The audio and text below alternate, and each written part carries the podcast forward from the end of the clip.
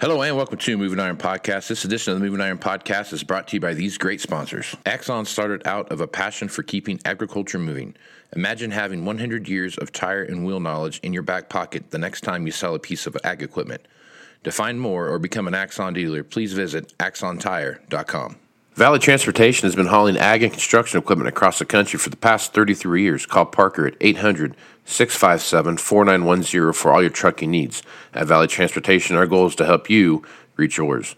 No matter how you buy your ag equipment, whether it's from a dealer, an auction, or a private party, AgDirect can help you finance it. You can even apply online at agdirect.com. Learn more about your financing options at agdirect.com. TractorZoom has access to over $20 billion in heavy equipment sales data. TractorZoom's Iron Comps is the industry's trusted solution for transparent equipment values and auctionable pricing insights. This podcast is brought to you by Anvil AppWorks. The Dealer Connect CRMI app with integrated inventory management is an affordable Salesforce based solution for your dealership. Create connected customer experience and transform how you work. Moving in the 21st century. People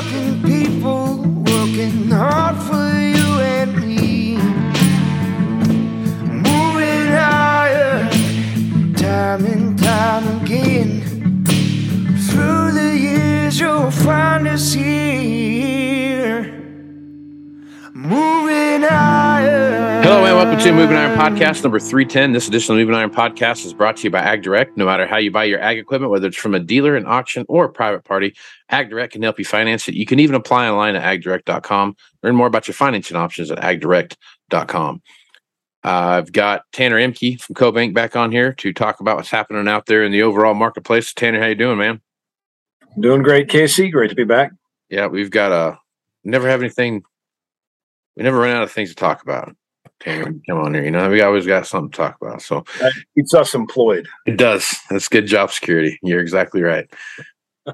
so we've we you know we're kind of spitballing this before we got going. And we we rambled off a list of about ten things, and we kind of narrowed it back down to three. And to me, I think they're the three more important things on the uh, in the marketplace right now as we see things kind of start to unfold.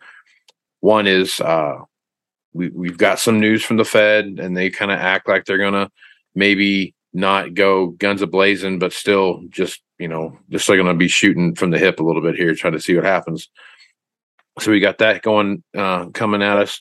We've got this railroad strike thing. That's a big deal. Um, if that doesn't get uh, resolved, that could be a, a, bigger issue. And then you've got, um, you know, probably two more of the bigger things out there is what's happening with China right now and the protests we see happening there and the COVID shutdowns and how that's affecting trade in general. And then we've got, we're starting to see some more shipments move out of the Black Sea uh, corridor um, out of out of Ukraine there. So there's a lot of that stuff going on, and we're seeing some movement in all those places. So I guess Tanner, where do you want to start at? You want to start with the railroad thing first and go from there? you want to see?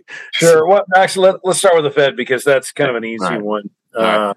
I mean that that's been talked about a lot. Um, so Jay, uh, Jay, Powell came out today and said uh, that they're he they're willing to take their foot off the brake a little bit on interest rates instead of raising rates 75 basis points like they have in the last four meetings.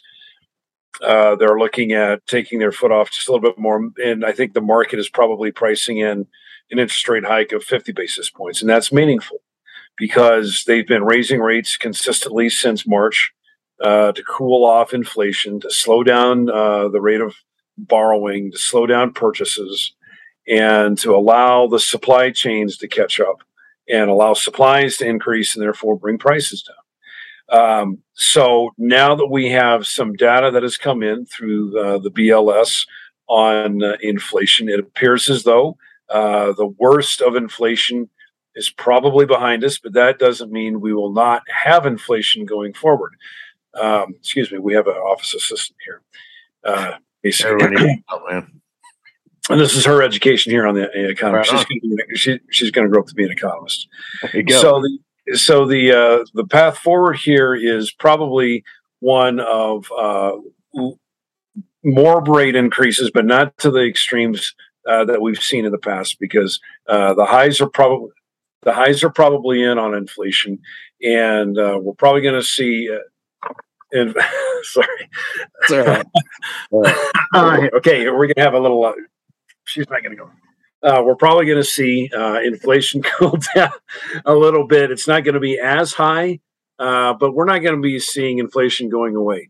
Uh, it's going to be um, it's going to be persistent uh, because of all the labor issues uh, in the economy, and so for that reason alone, the Fed cannot turn away or turn its back on inflation. It's got to keep its hand on the lever and throttling the pace of inflation and uh, Jay Powell also cannot uh, convince or make lead the market to believe that they're done because right. the last time he did that, uh, the markets rallied significantly and it had the opposite effect of raising interest rates. Uh, it increased liquidity uh, in the economy, and that was the uh, the unintended consequence of him being reckless in his language. So, so he was very clear in his language today that.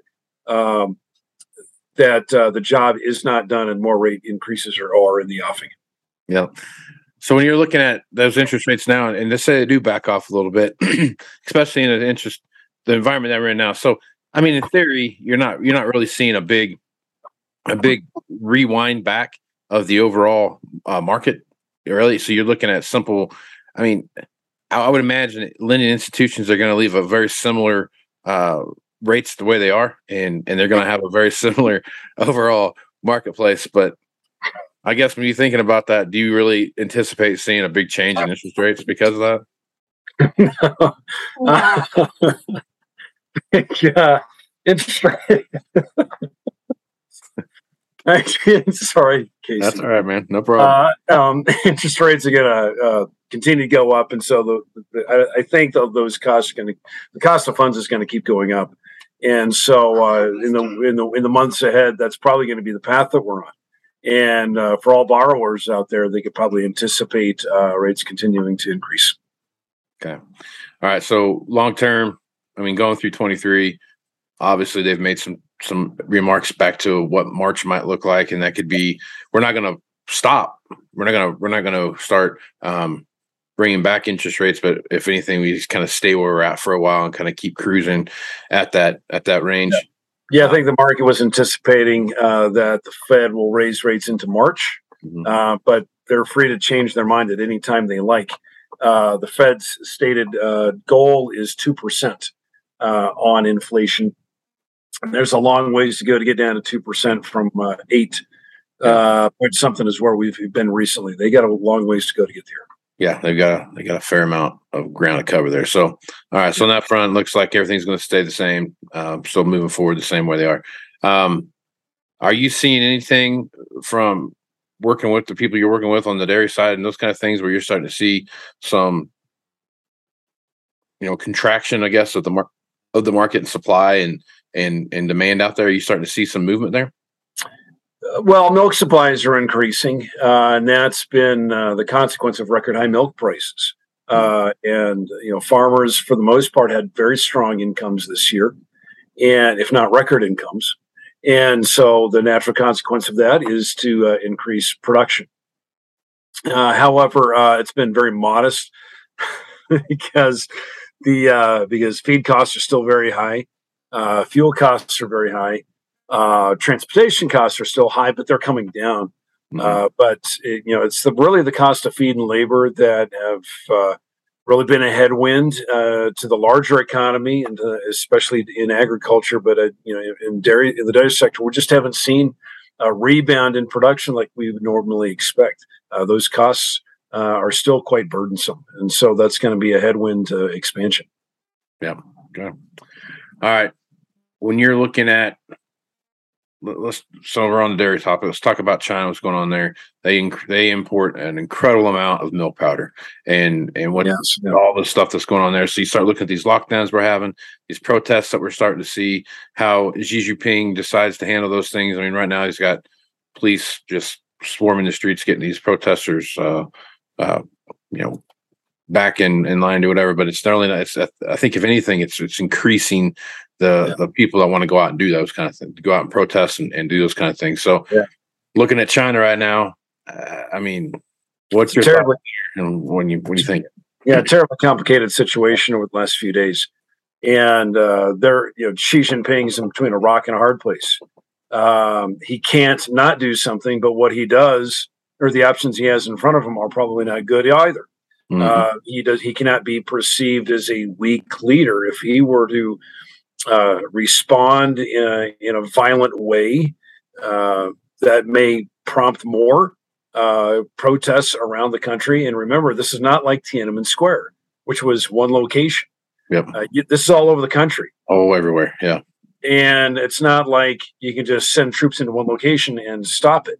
And so they're probably going to try to come up with some sort of uh, negotiation where they uh, become more lax on their COVID restrictions and more or less restrictive on uh, movement and quarantines and things like that. But at the same time, they're probably going to try to find a few leaders that are in charge of these uh, protests and silence them. And who knows what that means. Yeah. Uh, so I think uh, you know there it, it's a mixed bag probably of how they're going to China's going to probably try to respond to this, and it's probably not nothing is going to go well because this is so widespread. And uh, I think the the accepted accepted view here is that the business climate is not going to be good going forward. That's not going to be good for the Chinese economy, and they're already expected to have the slowest economic growth in several decades now. Uh, in this year, uh, and that's probably probably going to ca- carry over in the next year. And so uh, the concern here is that with the slowing Chinese economy, uh, we're going to have uh, slower demand for our agricultural products. Uh, that's the concern going forward. And plus, you know, they have, excuse me, uh, they, you know, there's all there's all these other uh, issues like a strong currency that the U.S. dollar or the strong U.S. dollar. Um, that creates a further uh, or additional headwinds. But really, in China, the biggest uh, dairy importer in the world and a major animal protein importer as well, we got some headwinds here. Yeah. So you you hit on something I was thinking about the other day that you know the strong U.S. dollar. Then you start talking about what's happening in China. If everything picks up like we're seeing in Brazil with these, you know, they're predicting the biggest crops ever, which they do that every year. It's not anything different, normal. But um, you know, looking at that and say that does happen. Um, I mean, world supply gets back in check, and we start seeing some some more, uh, you know, stocks and those things coming through. What, what's your anticipation for 23 for as far as crop prices go? I know you've mentioned it a few times on the podcast, but I guess you know really what's your are you as bullish or bearish as you thought you might be? Are you a little more bullish now? I mean, what's your what's your thought process now? I'm a little concerned about the trade uh, outlook, and that's because we've got, as you mentioned, uh, an expected bigger crop in South America, and then you've got uh, our ability to move uh, our products overseas uh, because of the strong dollar, and then at the same time you've got uh, the slow uh, movement down the Mississippi River because it's been so dry, and then you've got uh, slower rail movement perhaps coming. Fifteen percent of all the grain is uh, moved uh, via rail in this country. You add all that combined, and you can have a potentially a lot more grain stranded in the U.S. Now, that's not good for the U.S. Uh, corn, wheat, soybean farmer, uh, or cotton farmer, or rice farmer, but that's uh, not good, not bad news for the end users here in the in, in the U.S. Uh, if you're going to be uh, if you're feeding feeding cattle or pigs or chickens or dairy cows uh, or running an ethanol plant, you're probably seeing this as an opportunity to uh, secure uh, secure uh, grain uh, or oil. All right, so you brought up the, the, the train um, rail situation, uh, the the possibility of seeing a strike there. Uh, that that is a uh, that's a bad deal. I don't care how you how you look at that. So much, so much of the stuff in the United States gets pushed around via rail, whether it's oil, refined fuels, ethanol, um, grain, Everything. Complete these, goods. I mean, you name it. Lumber. all these important commodities that keep the economy going uh, Yeah. move on rail. Yeah. And uh, you know, for us, fifteen percent of the grain is moved on rail. Ninety-five percent of our ethanol is moved on rail. Uh, a lot of our uh, uh, dairy and animal protein products are moved on rail. then, of course, there's fertilizer uh, and fuel uh, that's being transported out to the country uh, for the farmer to use. And so, if that were to be disrupted, even for a day, uh, it takes a long time to get your economy uh, back going again after it pauses just for 24 hours. And so, the, the concern here is that if this railroad strike goes through, uh, we we would see uh, the economy pause basically for about uh, 24, perhaps 48 hours. I've heard the last time there was a strike uh, was 1991, and Congress, through their uh, powers, uh, through the I think the Railroad uh, Labor Act, I believe it's called, uh, their powers were able to get it back going, and that was signed into, into law. And it was signed immediately by President George H. W. Bush. That was the last time this happened uh, where Congress had to use their powers uh, to negotiate something and get uh, and force workers back to work. And so here we are again, and it looks like uh, there's a few sticky points on what Congress uh, wants in this bill for these railroad workers, and uh, we'll see what happens if they can get it passed through the House and then the Senate. Then it goes on to the president, and then it becomes law. But you know, the, trying to get anything through Congress these days is a little sticky, as you know. Right. Yeah. Yeah. This is that's will be a weird scenario because I mean, if they shut even for a week, if they just shut stuff down for a week, the ramifications from that will be. I mean, it'll be the backlash would be probably three or four weeks to get everything back to flowing again. So it's just it's yeah. like a it's a bigger deal than what I think people are making it out to be. Yeah, I think uh, you know there's so much writing on this. I think the markets have priced in a lot of, uh, or a lot of the markets have priced in a potential delay, mm-hmm. and um, so if they get something signed, uh, that'll be positive for markets. It'll be a huge sigh of relief uh, when that uh, is finally passed. If Congress uh, can p- push something through and then it gets signed by the president.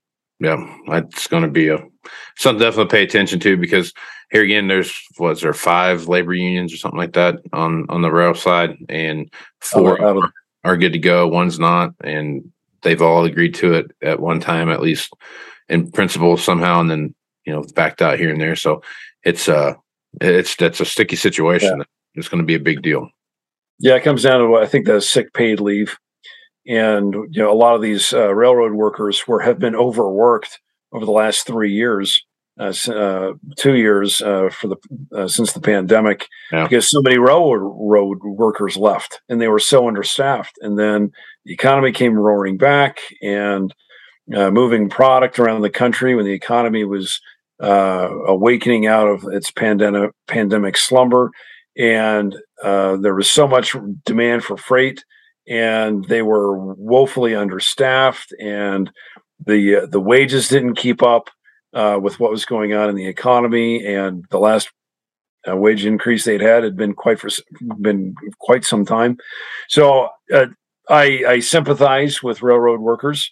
Hopefully, this is uh, something that gets resolved with Congress, and this brings everyone back to work. Because what's worse than the uh, the, the, the conditions that the rail workers are dealing with uh, would be a shutdown on the economy a lot of people would suffer. And then, of course, the uh, agriculture is hugely dependent on rail. Right. It's huge. Yeah. Uh, and so I think that is um, that's that would be the concern uh, is if they don't get something worked out.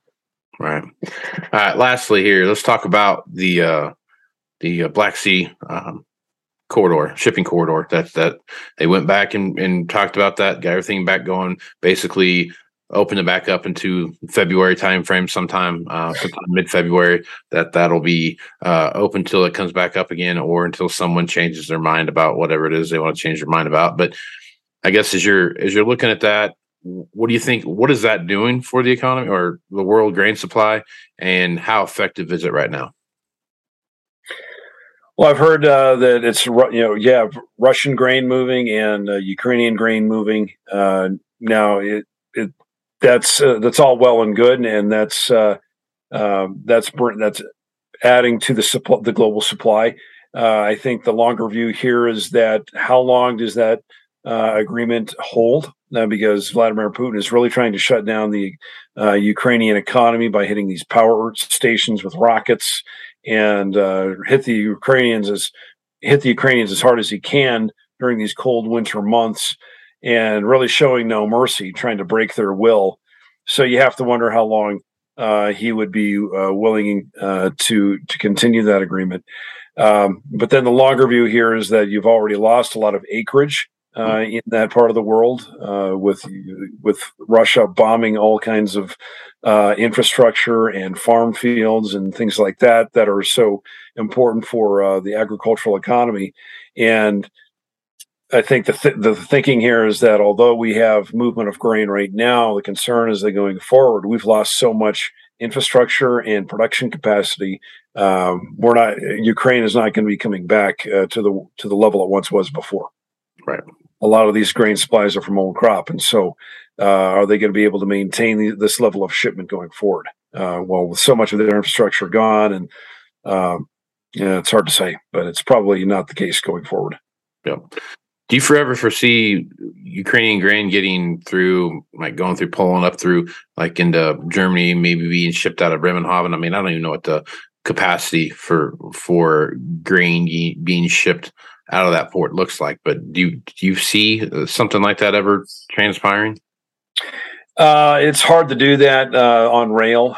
Uh, it's because they have different gauges of rail. Yeah. Uh, so um, trying to offload from uh, at the border from one train to another is extremely cumbersome and um, it's not easily done. It can be done, but it's not done efficiently or quickly by any means. So I guess if you're desperate enough, you can make it happen. But uh, really, that corridor out the Black Sea is the way to do it. Yeah. Okay. Well, we have uh, a lot of stuff happening right now, and you're looking at at your kind of crystal ball here going through the end of the year. What's your what's your thoughts here on 22 going into 23?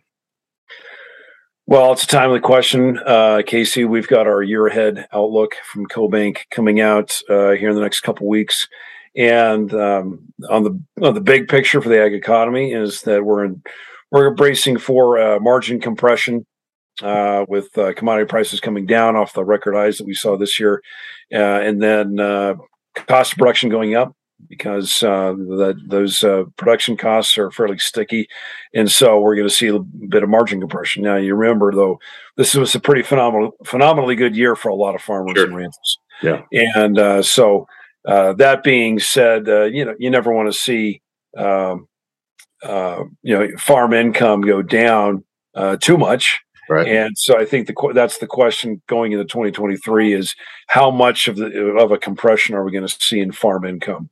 Right. Um, uh, really, it's really going to depend upon uh, what the uh, cost of production is. Right.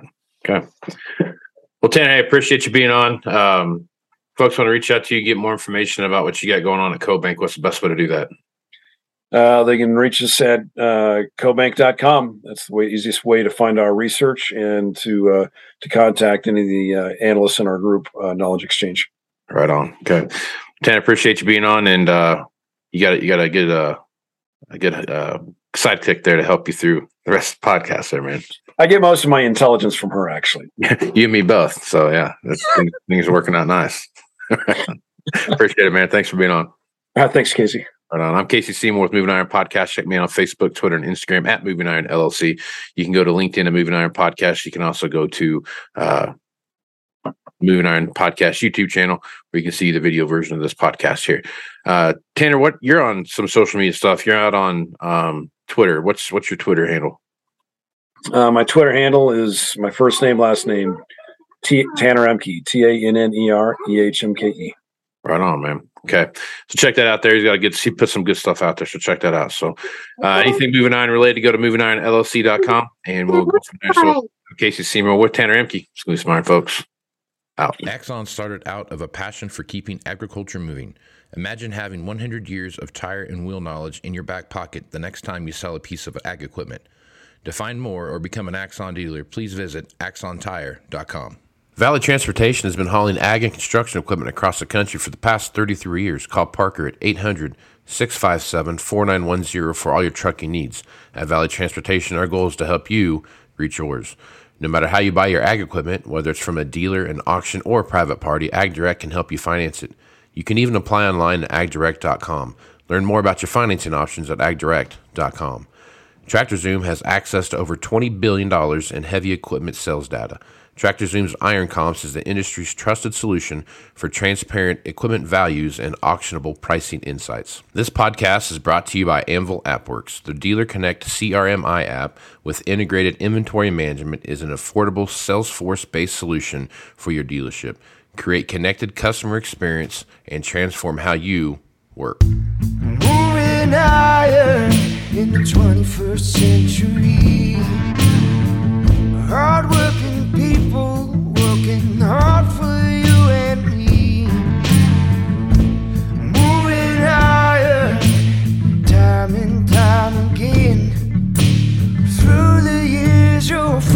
see